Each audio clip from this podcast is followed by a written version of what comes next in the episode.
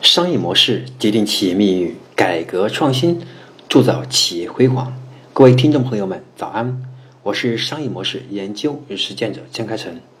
今天早上呢，我将通过喜马拉雅为大家分享我们第135讲关于企业如何看待小应用的问题。因为当前呢，整个企业之间竞争越来越残酷和激烈，为了让对手呢付出更高的成本，我们经常会听说有企业会采用机器人去点它的广告也听说过呢我们用定位的方式提前用对手的弱点去打他的软肋。也有人说呢，企业之间竞争的时候开始尝试性的去买大量关键词，让对手呢很难去在其他的搜索也好，或者在现在自媒体频道上，然后呢去抢更多的细分流量。这会导致一些平台对他们来说是一个好事，而对企业来说它不是好事。因为平台说那谁给的钱高可以把广告给谁。其实呢，也有其他的方式可以避免这个问题，让企业之间真正的是靠正向的，或者是叫更科学的方式来竞争，让企业之间能够真正的靠自己的智慧来打天下，就是用小应用。因为所谓的市场竞争最残酷的一面，就是让对手用更高的成本来获客，而真正能建立自己核心优势，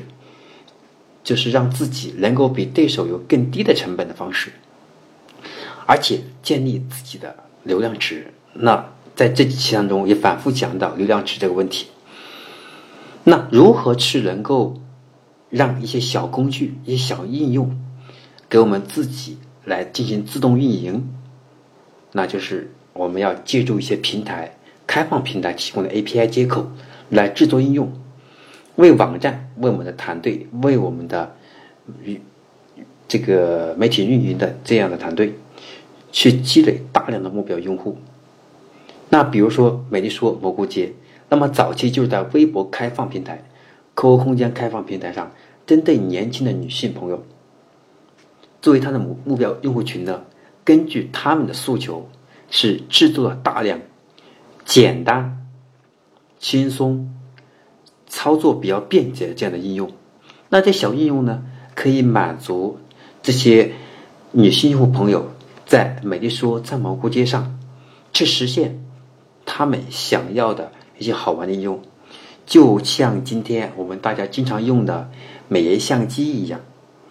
或者就像呢现在大家经常常用的美柚的 APP 一样的，是解决了用户的某一个痛点，特别对女性朋友来说。而且女性她有很多私密的一部分是不能去进行大量做传播，那么只有女性朋友她们有很多可能在某个诉求点上更加集中，比如女性在生理方面的时候，那这个男性是理解不了的，那只有女性朋友她们之间可以相互鼓励，她们之间可以相互讨论某些问题。那这个时候就可以尝试呢是在一些平台上去做一些小社群，通过这些社群的小应用，再加上一些娱乐化、游戏化的一些和用户交互的手段，就可以通过这小应用来和用户之间进行更好的触达。那通过这样的工具，相当于为企业建立了一条我们的流量管道，建立了一个自动运营的小系统。所以我们不要去小看这些小应用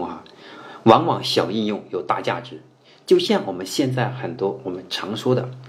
小程序一样，不要看到它获客很难，不能用户发广告，正因为换个角度来看，不能发广告，用户才会关注你，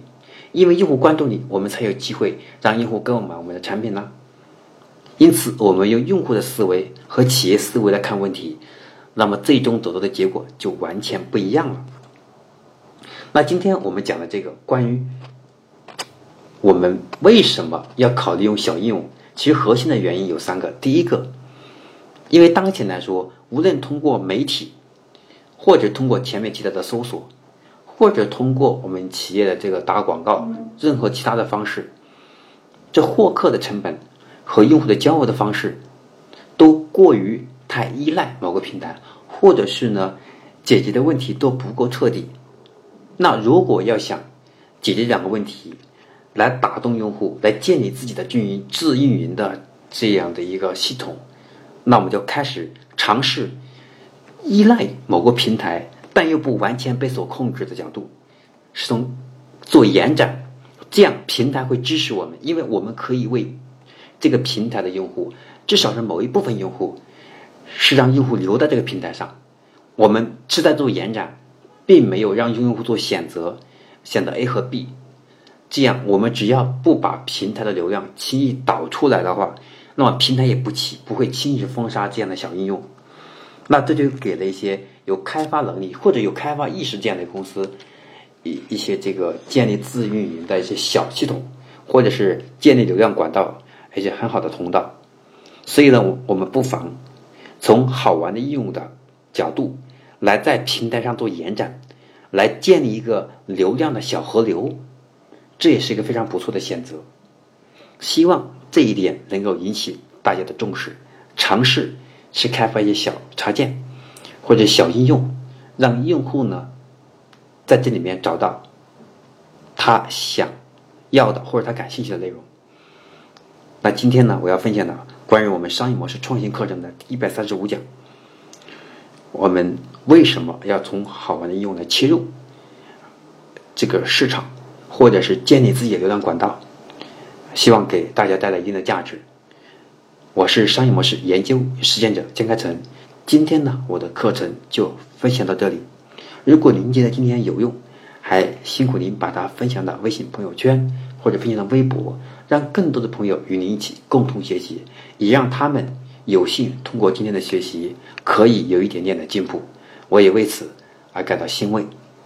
感谢您收听、学习、分享、传播，